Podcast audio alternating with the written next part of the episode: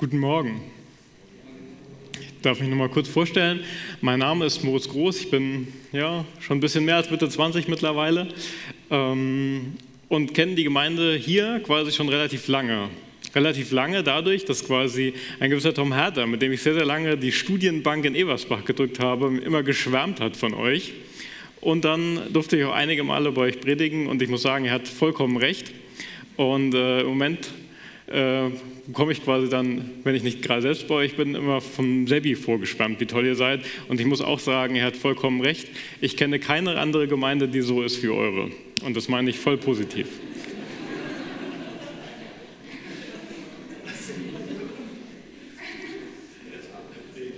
Hm? Nee, die kommt noch. Genau. Sonst, ich glaube, manche kennen mich auch quasi ein bisschen besser, weil ich auch bei dieser Bedenkzeit-Freizeit dabei sein durfte und euch ein wenig gepiesackt habe mit so schwierigen Gruppierungen wie Pneumatomachen und Homoousianern und sowas. Aber keine Sorge, um die geht es heute Morgen nicht. So. Und wenn ich schwierige Worte sage, einfach die Hand heben und dann muss ich was Dummes dafür machen oder sowas. Das hat bei der Freizeit auch gut funktioniert. Genau, heute Morgen soll es um was anderes gehen. Und vielleicht wird dann noch ein bisschen klarer, warum ich den Rüdiger habe so komische Texte als Textlesung und dann auch noch so viele habe lesen lassen. Es soll nämlich um ein biblisches Buch gehen, was mir in den letzten Wochen so ein bisschen den Kopf verdreht hat. Es soll um das Buch Hut gehen. Und dann könnte man jetzt denken, das Buch Hut, ja, so ein schönes, kleines, süßes Büchlein quasi im Alten Testament, so, man könnte mit Goethe sagen, das lieblichste kleine Ganze, was uns episch überliefert worden ist, das ist doch hübsch, das ist doch schön. So eine schöne kleine Geschichte, da kann man sich mal drin vergucken in so eine Geschichte. Man muss aber sagen, es ist nicht die schöne literarische Gestaltung dieses Büchleins quasi, was mich so fasziniert, sondern, wie es ja immer ist, es sind die inneren Werte. Ich finde nämlich, dass dieses Buch einer der meisten unterschätzten Bücher des Alten Testaments ist, weil es auch was zu sagen hat und nicht nur schön ist. Und zwar auch nicht irgendwas zu sagen hat, sondern ich würde sagen, theologischer Sprengstoff ist. Das ist sowas, wo man auch wirklich mal schluckt. Aber ich glaube ganz positiv. Meine Ausgangsthese für dieses Buch und diese Predigt ist nämlich, dass es schriftauslegende Literatur ist. Das heißt, das Buch Hut ist eine Erzählung, die uns im Prinzip auf eine Spur, auf eine Pferde setzen möchte, wie man Heilige Schrift, wie man, ich ganz anachronistisch, Bibel auslegen kann, wie man das anwenden kann in eine bestimmte Situation oder anders gesagt in sein Leben holen kann. Und ich finde, auf eine Art und Weise, die durchaus beachtenswert ist, durchaus theologischer Sprengstoff ist. Gut, ich glaube, ich habe eure Erwartungen jetzt hoch genug geschraubt und hoffe, dass ich sie noch einlösen kann. genau, überlegen wir erstmal, worum es in dem Buch so geht. Es geht eigentlich um die Familie von Noomi und ihrem Mann Elimelech. Die wohnen eigentlich in Bethlehem, aber da bricht eine Hungersnot aus. Deswegen ziehen sie aus Bethlehem in das Land Moab. Und dort herrscht eben zu dieser Zeit keine Hungersnot und sie finden sich dort zurecht mit ihrer Familie und ihre beiden Söhne, äh, Kilion und Machlon, heiraten dort auch sehr, sehr schnell moabitische Frauen, nämlich äh, Ruth und Orpa und ähm, leben da eigentlich ganz glücklich und es wird keinerlei ähm, Problematisierung irgendwie angemacht. Es ist irgendwie schnell erzählt, die sind in Moab und es läuft. So, ist gut. Allerdings dann, und nicht wirklich überraschend, sterben quasi die beiden ähm, Söhne, äh, Machlon und Kilion quasi, und auch Elimelech, der, der Mann Noomis. So, und dann sitzt sie quasi dort alleine mit ihren beiden Schwiegertöchtern, ganz ohne Kinder, ohne Nachkommen, verwitwet dort. Und dann überlegt Naomi sich, hm, was hält mich eigentlich gerade noch im Lande Moab? Ich könnte auch zurück nach Bethlehem, weil da war dann die Hungersnot vorüber und möchte zurück nach, nach Bethlehem gehen und schickt dann quasi ihre beiden Schwiegertöchter weg. So, die haben beide die Bereitschaft, quasi bei ihr zu bleiben, sich um sie zu kümmern. Aber sie schickt sie weg und sagt, ihr habt mich viel bessere Chancen, geht, sucht, sucht euer eigenes Glück, euer eigenes Leben, ihr seid noch jung, bindet euch nicht an mich quasi. Und äh, bei Orpa gelingt es quasi, trotz ihrer Bereitschaft lässt sie sich dann quasi wegschicken und sucht ihr eigenes Glück. Bei Ruth gelingt es nicht. Ruth sagt, nein, Naomi, ich kann dich auf keinen Fall verlassen. Wo du hingehst, will ich auch hingehen und dein Gott ist mein Gott und so. Das kennt man manchmal von so Trausprüchen und sowas. Sagt aber eine Frau zu ihrer Schwiegermutter. Das ist immer ein bisschen witzig, aber gut. Also Ruth bindet sich quasi an Naomi und hält an ihr fest. Also der Spruch ist trotzdem wirklich schön. Also die Aussage bleibt ja. Ne? Pardon. ähm, ja, genau. Also Ruth bindet sich an Naomi und geht mit ihr und gibt ihr diese Zusage. Und das auch vielleicht zu ihrem eigenen Nachteil oder nimmt dabei eigene Nachteile in Kauf. Die beiden, Ruth und Naomi, ziehen auf jeden Fall zurück nach Bethlehem und versuchen dort einen Lebensunterhalt zu bestreiten, was in dieser Zeit für so zwei ja, alleinstehende Frauen quasi nicht so leicht ist in einer sehr patriarchalen, sehr von Männern und äh, ja, Männern geprägten Gesellschaft. So, und dann schaffen sie es quasi, sich über Wasser zu halten und Lebensunterhalt zu bestreiten, dadurch, dass ähm, Hut Ehren liest quasi auf Feldern, die liegen geblieben sind und ähm, ja, die sich so, so aufliest. Ähnlich wie wir es in dem ähm, zweiten Gesetzestext quasi in der Schriftlesung gehört haben. Und sie liest quasi die Ehren nicht auf irgendeinem Feld, sondern sie liest die Ehren auf dem Feld von Boas. Und Boas, das fällt dann quasi der Naomi ein, ist auch nicht irgendwer, sondern ist sogar entfernte Verwandtschaft von ähm, Naomi. Und damit könnte dieser Boas quasi als sogenannter Löser oder ja doch als Löser ähm, quasi fungieren und dann Hut ähm, quasi heiraten und dann wieder einen Nachkommen zeugen, der dann als Nachkomme der beiden Söhne und sowas ähm, quasi zählt und diese Familiendynastie weiter bestreben lässt. Und vor allen Dingen ähm, auch irgendwie für ein, für ein weitergehendes sicheren Unterhalt für die beiden Frauen dann sorgen kann. So, weil so Rente und soziale Sicherungssysteme ist halt in der Zeit auch schwierig, beziehungsweise einfach nicht vorhanden, sondern einfach über Nachkommen geregelt. So, Generationenvertrag gab es da nur innerfamiliär. Genau. Das Ganze gelingt auch so. Ruth kann quasi Boas davon überzeugen, dass ähm, er den beiden Frauen quasi in ihrer Not quasi hilft ähm, und, und, sie versorgt und auch entsprechend ähm, ein, ein, Kind zeugt, quasi den kleinen Obed, der dann die Dynastie quasi weiterträgt ähm, und letztlich sogar der Uropa von König David wird. So, und so endet das Buch dann ganz schön, quasi mit einem Happy End, wo dann Ruth und Naomi die Vorfahren des König Davids werden oder neutestamentlich gesprochen sogar Stammmütter Jesu. Schaffen es dann, also Ruth schafft es zumindest in den Stammbaum im Neuen Testament von, von Jesus. Und so endet das kleine, liebliche Ganze quasi mit einem Happy End. So, wo steckt jetzt der Sprengstoff? Der Sprengstoff steckt quasi darin, dass das Buch ja vier Rechtstexte quasi auslegt oder anwendet in dieser Erzählung. Und diese vier Rechtstexte haben wir eben in der Schriftlesung ja quasi auch gehört. Das ist einmal aus 5. Mose 23, Vers 4 fortfolgende, der sogenannte Moabiter-Paragraph. Also im Prinzip die, die, äh, die Forderung, dass nie ein Moabiter quasi in das Volk Israel Eingang finden soll und dass die einfach nicht dazugehören, weil das sind böse Menschen, die den Israeliten immer nur böse wollten, eben äh, wie mit dieser Geschichte mit dem Biliam. Also Moabiter, das sind so wirklich die Leute, mit denen man nichts zu tun haben sollte als, als Israelit. Das geht einfach nicht. So. Spannend, dass äh, in, dieser, in, diesem Buch Ruth aber die Familie Naomis Zuflucht findet im Land Moab ohne Probleme und die Moabiterin Ruth quasi die große Titelheldin des Buches wird. Komisch. Dann der zweite Text.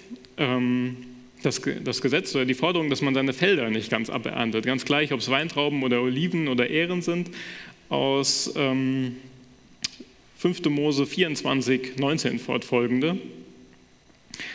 und dann auch ähm, die beiden Gesetze quasi über diese Schwager- oder Leviratsehe und den Rückkauf und das Sorgen quasi von, von Grundstücken und sowas. Ähm, in 5. Mose 25,5 fortfolgende und 3. Mose 25, 25 fortfolgende. Genau. Hm. Und diese Texte legt das Buch jetzt aus, dadurch, dass es sie in einem anderen Kontext, in einer kleinen Geschichte quasi erzählt. Aber warum habe ich so einen Spaß daran, dass das Buch diese Texte auslegt und diese Texte zu einer Anwendung in einer konkreten Situation führt? Naja, ganz einfach. Ich glaube, das Grundlegendste von dem, was wir als Christen so machen, wenn wir als Christen leben und an Gott glauben, ist ja irgendwie Texte auslegen und Bibeltexte auslegen und in unser Leben holen, für unser Leben anwenden. So, weil nicht umsonst, und das muss man nicht nur im Reformationsjubiläumsjahr 2017 sagen, gilt ja bei uns als ähm, ja, reformatorische Kirche sola scriptura. So, und der eine oder andere kramt jetzt vielleicht sein Mobile raus und zieht nochmal dran. genau. Es gilt ja für uns irgendwie, dass diese Heilsbotschaft Jesu Christi hinreichend in der Heiligen Schrift dargelegt ist und dass wir uns quasi in dem, was wir glauben, nach dem richten, was in der Bibel steht und nicht noch mehr oder nicht so sehr quasi nach einer gewissen Gemeindetradition oder nach einer gewissen ähm, Glaubensrichtung oder sowas, sondern das, was wir als Christen glauben wollen, ziehen wir vor allen Dingen aus der Schrift, legen wir daraus aus, wenden wir daraus an. Sola Scriptura, allein die Schrift. Man könnte das Ganze aber auch noch ein bisschen zugespitzter und ein bisschen, bisschen mehr typisch FEG formulieren, wenn man in den wenigen Bekenntnisdokumenten, die wir als FEG haben, ein bisschen rumkramt. Dann könnte man in der Präambel des Bundes-FEG sowas lesen wie verbindliche Grundlage für Glauben, Lehre und Leben in Gemeinde und Bund ist die Bibel, das Wort Gottes.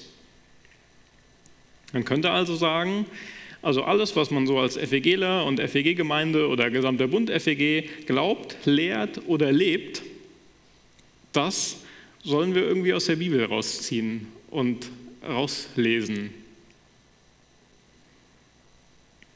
Und wenn man sich das so auf der Zunge zergehen lässt, dann muss man ganz herzhaft sagen, jein. Man muss ja eingestehen, man kann es nicht so direkt aus der Bibel rauslesen. Also diese Bibel zu lesen, ohne sie zu verstehen, ohne sie ins Leben hineinzuholen, ohne sie in eine konkrete Situation hin anzuwenden, ist nicht mehr als ein Blindtext. Das kann man dann irgendwie ausdrucken und als Buch irgendwo hinsetzen und als Briefbeschwerer benutzen oder wenn man irgendwie ähm, den Gemeindebrief setzt, als Blindtext benutzen oder sowas. Aber diese Texte, ohne dass wir sie verstehen, ohne dass wir sie in eine konkrete Situation ins Leben holen, bringen schlicht nichts. Man müsste also ganz genau sagen, das, was man auslegt, das, was man versteht, wenn man die Bibel liest, das prägt Glauben und Lehre und Leben. Das Verständnis dieser Auslegung, dieses ins Leben holen, ist quasi der ganz, ganz entscheidende Schritt für alles, was wir als Christen machen. Und deswegen ist es spannend, dass dieses Buch Hut das schon innerbiblisch quasi schon macht. Und wie ich finde, auf eine ganz spektakuläre Weise, ähm, der wir uns quasi gleich widmen möchten. Spannend ist ja auch bei diesem Auslegen von Texten, dass es ganz vielfältig ist. Nicht beliebig, ich kann, wenn ich so einen Text lese, mir nicht einfach einen Sinn ausdenken und sagen, das steht da aber drin. Aber doch ist es doch so, wenn irgendwie drei Leute den Text lesen, hat man zumindest vier Meinungen, was er bedeuten soll. Und ich glaube, ihr macht sowas Archaisches wie Wortbetrachtungsgottesdienste nicht mehr. So in meiner Heimatgemeinde in Wissenbach wird das quasi noch gemacht, ähm, wo dann verschiedene Menschen aus der Gemeinde quasi nach vorne kommen und sagen, was dieser Text für sie bedeutet oder wie sie diesen Text interpretieren möchten. Und da ist eine gewaltige Bandbreite, eine gewaltige Spanne dabei. Und ich muss sagen, ich sitze dann manchmal da und frage mich, ob auch immer alle Deutungen dieses Textes, alle Auslegungen angemessen sind.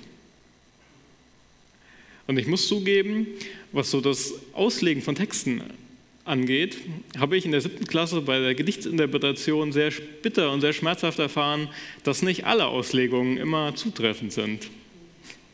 So. Meine Lehrerin hat dann immer gesagt, nee, das steht nicht drin. So. Und kann das auch sein, dass es bei Bibeltexten und unseren Auslegungen von Bibeltexten auch so ist? Macht es da nicht auch Sinn zu fragen, welche Auslegung angemessen ist und welche nicht? Und vielleicht vor allen Dingen zu überlegen, nach welchem Maßstab oder nach welchem, nach welchem Kriterium kann ich denn sagen, das ist angemessen und das ist nicht? Oder kann ich das überhaupt? Ich glaube, das Buch Ruth macht dazu Vorschläge. Und weil es den Rahmen sprengen würde und der Rüdiger hat mir 25 Minuten Zeit gegeben für die Predigt, so werde ich das höchstens, genau, werde ich das nicht bei allen Paragraphen oder allen Gesetzen quasi machen, sondern mich vor allen Dingen auf diesen Moabiter-Paragraphen konzentrieren. Und den Rest ähm, empfehle ich euch fürs persönliche Bibelstudium oder weiß ich nicht, vielleicht ladet ihr mich ja nochmal ein. genau, dieser Moabiter-Paragraph, also die Forderung, das Gesetz, dass quasi die Moabiter ganz furchtbare Menschen sind und weil sie den Israeliten nicht geholfen haben beim Exodus und dann auch noch sie verfluchen wollten mit diesem Zauberer Biliam. So, das sind furchtbare Menschen und die sollen auf keinen Fall in diese Gemeinde Israels reinkommen. Mit denen soll man nichts zu tun haben. Die sind böse. Ja? Pfui. So. Furchtbar. So. Lassen wir uns aber nochmal so auf der Zunge zergehen, quasi mit dem im Kopf, was dann im Buch Ruth so passiert. Okay, es bricht eine Hungersnot aus in einem Ort, der Bethlehem heißt. Also sowas wie Brothausen. Witzig. So, man könnte fast sagen, ein bisschen sarkastisch. So. Und dann bricht in Bethlehem eine Hungersnot aus. Und wohin flieht man, wenn eine Hungersnot ausbricht aufgrund von langer Dürre? Hm, am besten in ein Land, was eigentlich relativ sichere Ernten hat, weil es auf Regen nicht so angewiesen ist. Vielleicht so ein Land wie Ägypten, wo dann quasi durch die Überschwemmung des Nils eigentlich immer genug wächst, auch wenn es mal nicht so oft regnet. Könnte man machen. Man kann natürlich auch zu seinem absoluten Erzfeind nach Moab fliehen. Kann man machen. So, macht man dann auch. Dann denkt man natürlich, wenn man zu seinem absoluten Erz- und Erbfeind, zu diesen wirklich grausamen Menschen, mit denen man eigentlich nichts zu tun haben soll, laut Gesetz, dann da noch hingeht, ja, zu denen hin, dann würde man denken, das ist furchtbar schwierig, mit denen klarzukommen. Kein Wort davon ist erwähnt. Nicht eine Silbe. Alles, was wir lesen, ist, dass sie scheinbar ziemlich hübsche Töchter haben, diese Moabiterin, weil Machlon und Kichlon, die finden da relativ schnell quasi Anschluss. Und dann sind diese furchtbaren Moabiterinnen auch noch so, dass sie quasi nicht einfach selbst ihren eigenen Vorteil suchen, so, sondern auch sich solidarisch zeigen mit dieser armen Naomi. So. Und sich, wenn nur mit langem Zureden oder vielleicht gar nicht davon überzeugen lassen, ihr eigenes Glück zu suchen, sondern sich im höchsten Maße und mit schönen Worten solidarisch zeigen. Furchtbare Menschen, diese Moabiter. Ach. Hm. Gut. Dann gehen die auch, diese Moabiterinnen quasi, oder diese Moabiterin Ruth, auch noch zurück mit einem quasi an den Heimatort, zurück nach Bethlehem. Und dort ganz aktiv, ganz selbstständig kümmern die sich quasi auch noch um das Einkommen, dadurch, dass sie Ehren lesen. Ganz furchtbar. Und dann sind sie auch noch so aktiv, dass sie sogar ähm, zugunsten der eigenen Schwiegermutter eine, eine zweite Leviratsehe quasi eingehen, um, um Nachkommen, ähm, ja, um Nachkommen zu haben und so das, den Familiennamen quasi weiterzuführen. Und dann werden diese furchtbaren Moabiterinnen quasi auch noch die Ahnmütter des König Davids und die, die Stammmütter quasi Jesu. Furchtbar. So ein Schmuddel, schmuddelige Leute im Stammbaum. Grausam. Ja. Und dann wird quasi dieses gesamte Buch Ruth hindurchgehend auch noch Ruth immer als besonders gnädig und liebevoll gepriesen. Furchtbar was sonst in dem Buch eigentlich sonst noch über Naomi und Gott selbst ausgesagt wird. dass sie gnädig und liebevoll handeln. Grausam.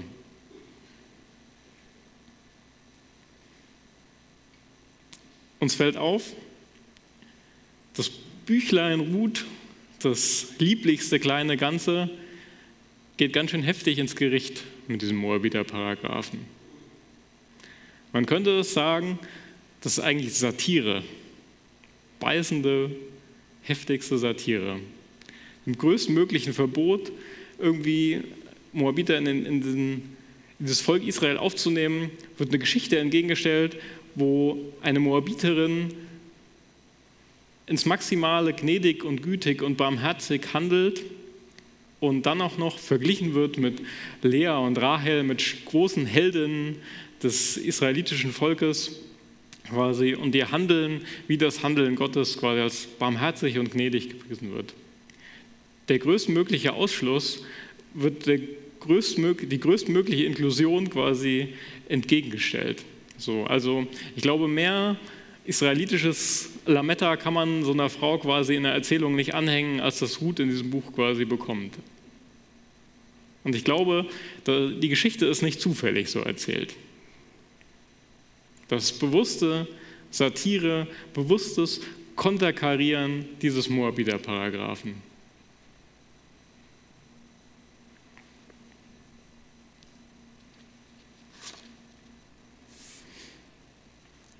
Und warum macht das Buch das?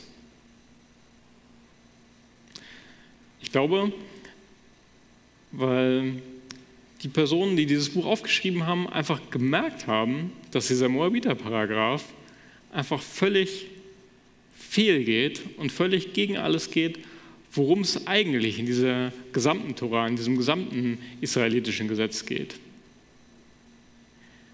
Dieses gesamte Gesetz, und vielleicht erinnert sich der eine oder andere an das, was ich zu Psalm 1 mal erzählt habe und zu, zu Tora quasi.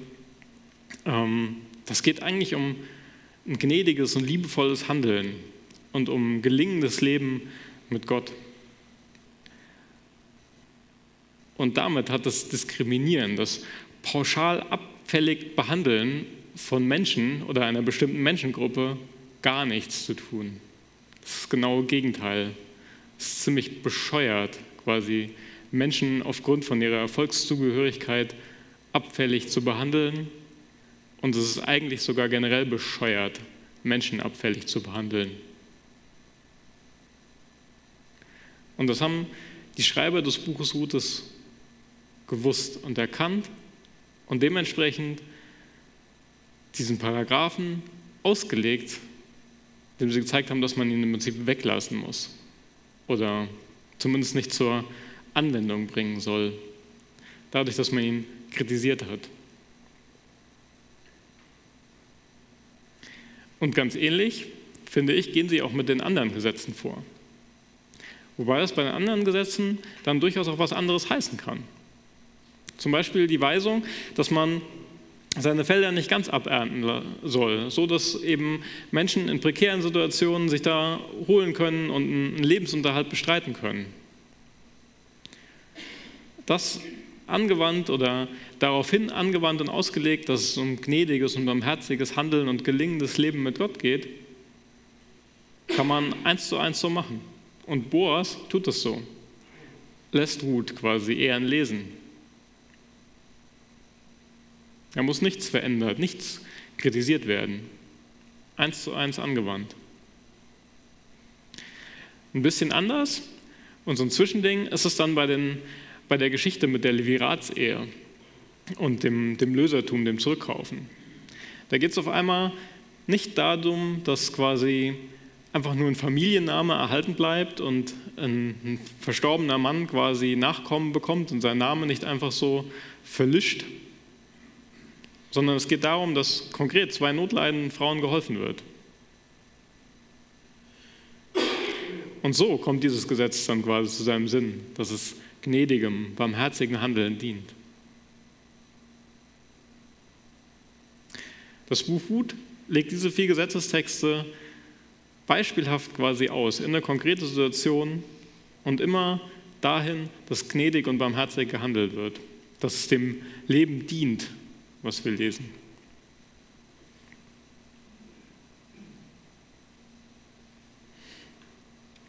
Hm. Fassen wir nochmal zusammen. Wir haben gemerkt, das ist ziemlich wichtig und notwendig, dass wir biblische Texte verstehen und ins Leben holen.